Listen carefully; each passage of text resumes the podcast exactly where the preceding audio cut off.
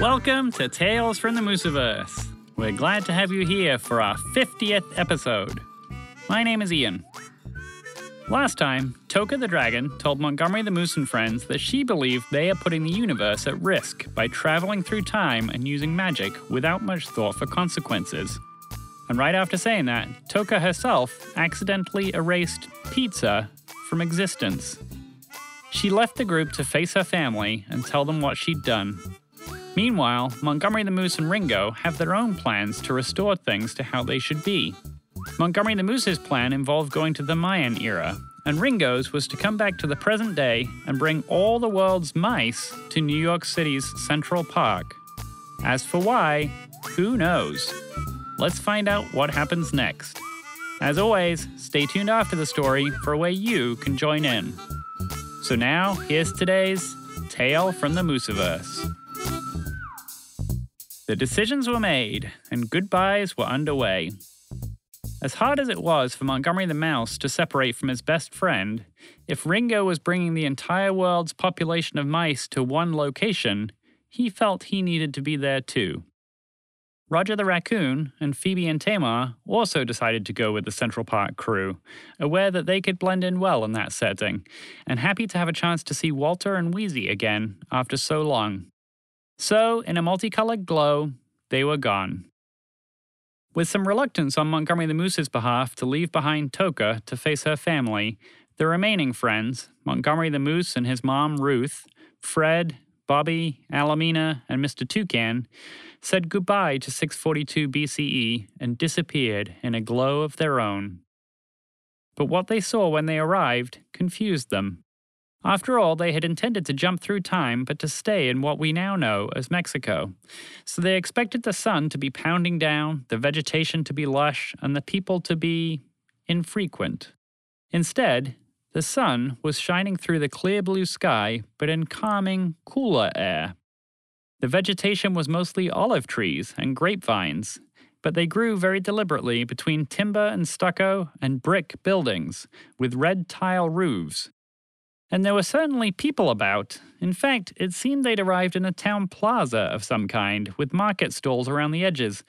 To one side, dozens of workers were adding the finishing touches to a dramatic building that flanked the plaza with two curved wings, meeting at a tall archway and clock tower in the middle. Mamma mia! shouted a larger man, dropping the basket of fish he'd been carrying. A matzah! shouted a young woman, running to her child, who was happily skipping towards the group of time travelers, unaware of their presence. Quesadilla! Fred exclaimed. Nothing else seemed to fit the confusion he was feeling, and Walter's expression popped out before he had a chance to think about it. Montgomery the Moose motioned with his head, and the group was quickly invisible. The people around them went about their day as if they had forgotten entirely about the enormous spaceship and the strange group of creatures they had seen just moments ago. The larger man shook his head as if trying to remember what he was doing and picked up the basket of fish to keep going. When the group felt safe again, they ran up Alamina's ramp into the cabin, and everyone looked at Montgomery the Moose, who was baffled. What happened? Fred blurted out. Where are we? Bobby exclaimed. When are we? Mr. Toucan added. Montgomery the Moose shook his head in an attempt to loosen up his confusion. Alamina calmly made an announcement, Based on the climate, the buildings, the visual cues, the language, and the location of the stars, isn't it daytime? Some of them thought before remembering Alamina probably saw things differently than them. It appears we are in Italy, sometime in the late 18th century. Italy? Fred barked. Naples, to be exact, Alamina added, as if information was still coming in, giving her more accuracy. Is this where the Mayans lived? Mr. Toucan asked Montgomery the Moose innocently. No, Alamina answered as glibly as a computer can. This is where Italians live. Ah, here we go. It's 1792, September 13th. We are in what is known in modern times as Piazza Dante. Pizza al Dante? Mr. Toucan asked. Piazza Dante. It was named after the 13th and 14th century poet, writer, and philosopher Dante Alighieri, often referred to only as Dante. The group shrugged. They neither knew nor particularly cared. Alamina thought continuing might jog their memory. He wrote The Divine Comedy, the preeminent work in Italian literature, one of the greatest written works in history. The group shrugged again, but Alamina wasn't deterred. He basically created the modern Italian language? Come on, you must know. Dante's Inferno. He's in where? Fred asked. Is he close by? No, Alamina responded with frustration. He died in 1321. I'm talking about the three parts of the Divine Comedy Inferno, Purgatorio, Paradiso. It's about a human soul seeing and rejecting their own past sins on a journey to the divine. Uh, Mr. Toucan responded for the group. You know none of us are human, right? Yes, well, okay, Alamina replied, and metaphorically walked off in a huff, even though she was a spaceship and they were all standing inside her cabin. So, why'd you bring us here? Fred demanded of Montgomery. I don't know, Montgomery replied, still confused. I think I might, Ruth said gently, with a slight smile. Montgomery glanced at her with a mixture of curiosity and embarrassment, and Ruth's smile widened as she made eye contact with her son. Alamina? she asked. The only response was grumbled words that they couldn't make out, and the group could tell that if Alamina had arms, she would definitely have them crossed right now. Alamina, Ruth tried again, could you let us know from your records, was there anything noteworthy that was created here around this time in history? Oh, now you'd like some information? Because before you didn't seem very interested. Ruth chose not to respond and indicated to the others that they shouldn't either. Alamina paused for a moment. Okay, well, yes, something was created close to here, just down a side street. Exact dates aren't clear, but created sometime recently was, or would have been, the first food known as pizza. The group's eyes opened wide. Ruth smiled at Montgomery. Of course, Fred uttered. Yep, that fits, Mr. Toucan agreed. Well, I still don't know what's going on, Bobby added. We're here to fix pizza, Fred informed him. Montgomery the Moose remained puzzled. What? But, he started, without knowing how to continue. I wanted to take us to the Mayan era. The group looked at him with a mischievous smile. What about Toka? Fred asked. Well, of course I wanted to help Toka. Being with her when she erased pizza, I mean, I knew exactly how that felt. It was like my heart sank the moment it happened. My stomach hurt. All I wanted to do was help her fix it. His voice trailed off. But chocolate came before pizza, right? And if what she said is right about the butterfly effect. No, remember? Bobby added unhelpfully. Roger said there weren't any butterflies on those pizzas. That's one thing I do remember. The group shook their heads. So I figured we need to go to the Mayan era first.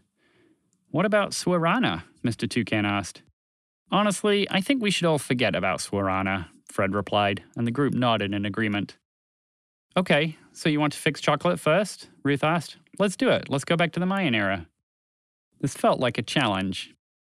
Okay, Montgomery said, closing his eyes to send them back in time. A glow appeared and swallowed them up. Only, it didn't work. They didn't go anywhere at all. They were still in Piazza Dante on September 13th, 1792. Hmm, he said, and tried again. Sure enough, when this glow subsided, they could still see the same buildings and market stalls through Alamina's cockpit. Montgomery remained confused. This doesn't make any sense, he said finally. But there are other Guardians in this time, just like in the Olmec time, right? Fred asked. Yeah, the dragons we know, but that's not it. It feels different somehow like it's coming from me. I wonder, Ruth began, if there might be some reason you don't want to fix chocolate. What do you mean? Well, I don't know. What comes to mind when I ask that? Montgomery shook his head, with his eyes closed, like there was a lot in there he was trying to sort through, and shaking it might just organize it all better. The group waited patiently until he was ready to talk. It's like I wanted to want to take us to the Mayan era, but more than that, I wanted to help her, Toka. It's not a good feeling to erase something from existence, you know. Not like she'd ever had pizza or even really knew what it was, but to alter the whole history of the world, to mess up that bad, I've done that, and it's a lot. I just. He looked at the group. They had never had that experience, but their eyes showed empathy. And do you remember, he started again, when Alamina talked through the whole history of chocolate? I mean, Fred replied, hoping he was summarizing for the group. Bits and pieces. There was a lot in there, and there were bits I didn't understand. The rest of the group nodded. Their experience was similar. Yeah, there were bits I didn't understand either, Montgomery continued. I got all the stuff about the Olmecs and the Mayans and how chocolate started as a drink, and then people started making it into solid bars like we have now, had before, and all the ways chocolate stimulates your brain and your pleasure centers and all of that. I mean, I didn't understand all of that at first, but every time I spend time with magic, I understand more, and Alamina is an amazing source of information. Alamina, listening to this all, felt very proud. Somebody had been listening and appreciated her. But there are some parts of the history that I still don't know how to think about, he continued. He looked at the group's curious faces, his mother's in particular. Well, I think at this point most of you had stopped listening, but Alamina mentioned that between the 1500s and the 1900s, the time we're in now, I guess, millions of people, human people, living creatures, were enslaved and forced to work long hours for many years picking cacao beans and sugarcane just to make chocolate. Like chocolate was so good that people made that more important than actual lives. The group was deep in thought and looked away from each other, all except Ruth, who realized what was happening and smiled with pride at her son. And maybe those people are all being enslaved for something else now. I mean, maybe that's just something that humans do treat each other that way and make some things more important than people's lives. And I love chocolate, but that's all too much for me to think about. So, he continued, I think I think the truth is I could restore chocolate, but I'm not ready to do that. And I know I'm not going to make a choice that puts people into slavery. If it's a choice between restoring chocolate and helping my friend, I'm going to help my friend every time. Ruth leaned in to nuzzle with her son, a tear in her eye. After a few moments of silence, she whispered in his ear, I couldn't be prouder of you, my son. The group was in awe and took a moment to take it all in. But, Fred said finally, I don't understand. You tried fixing chocolate before you knew about all that history, and you couldn't do it then. That was when he doubted himself, when he worried about making things worse, Ruth replied. Think about it. He'd just erased one of his favorite things from existence without meaning to. It's no wonder his mind stopped him from trying to fix it. But what about the plan Magic gave you when the three of you were doing that weird thing you were doing right before we came here? Fred asked. Well, who knows, Montgomery replied. Maybe that will all still happen. Magic is amazing, but it's pretty terrible at communicating, he added with a laugh. So, we forget about chocolate? Fred asked eventually. No, Montgomery replied, we don't forget. We just change priorities. We help Toka and help Ringo.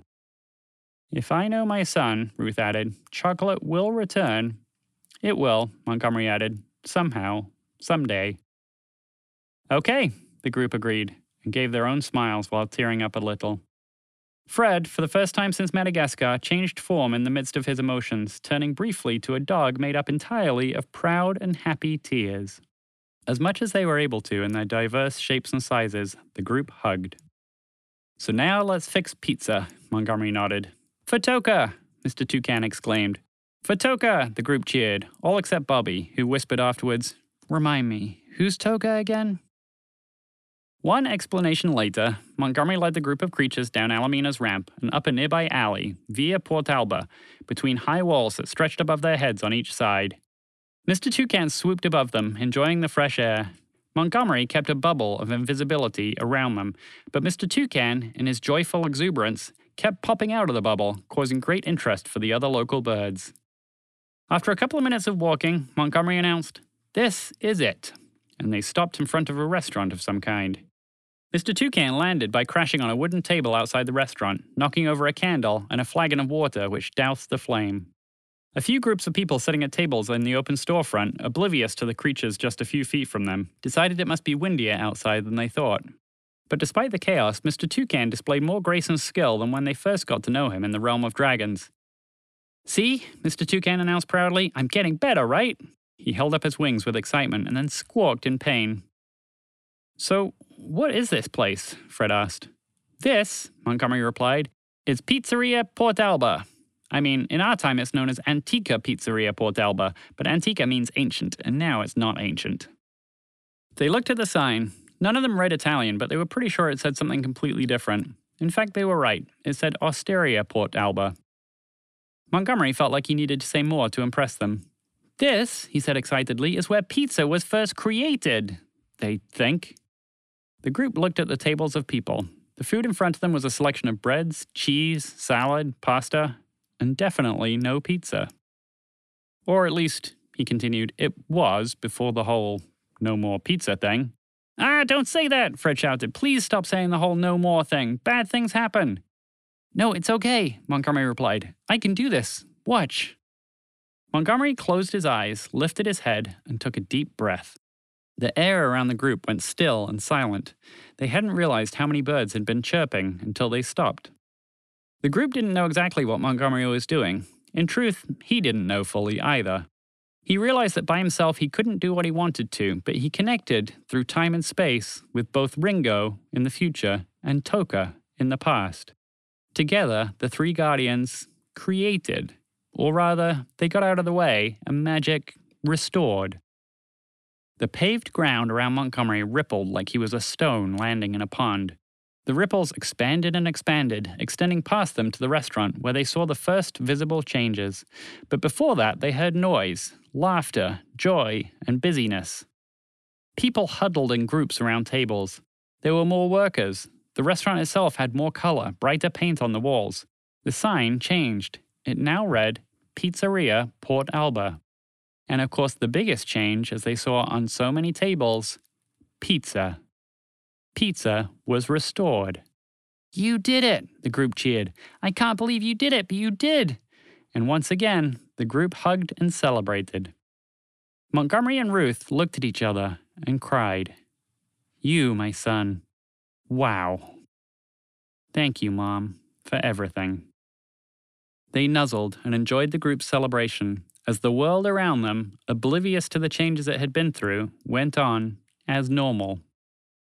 Eventually, the group of friends started to drift away from Pizzeria Port Alba, starting back down the alley towards Piazza, whatever it was called, in Alamina.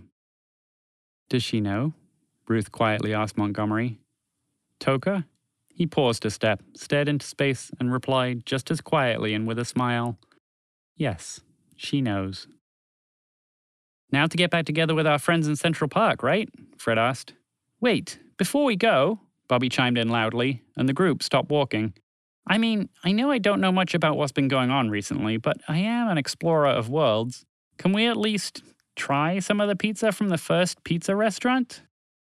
Montgomery and Ruth looked at each other for a moment before Montgomery turned to face the group.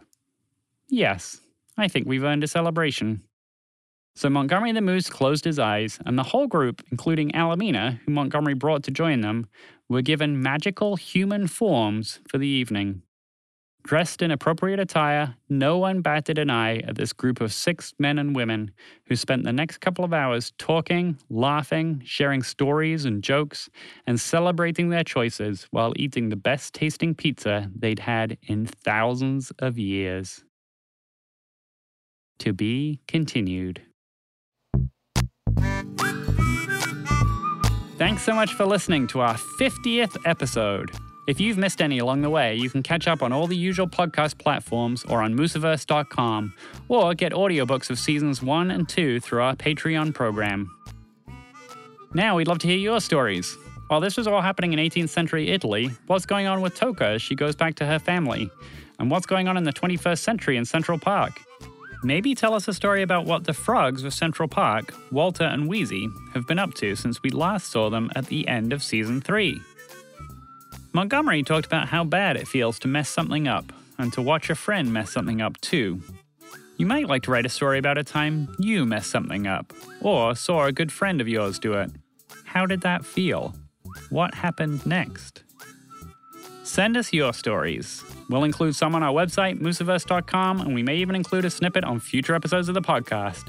Email yours or any other comments or questions you have about Tales from the Mooseverse to hello at mooseverse.com. Find out about our upcoming Storylab online writing classes for kids on outschool.com or on our own website, mooseverse.com. Mooseverse.com is also where you can sign up for our regular newsletter, including writing tips and all the latest Tales from the Mooseverse news. As always, we're looking forward to reading your stories. After all, the stories we tell and the stories you tell are all part of the Mooseverse. Thanks for listening. See you next time.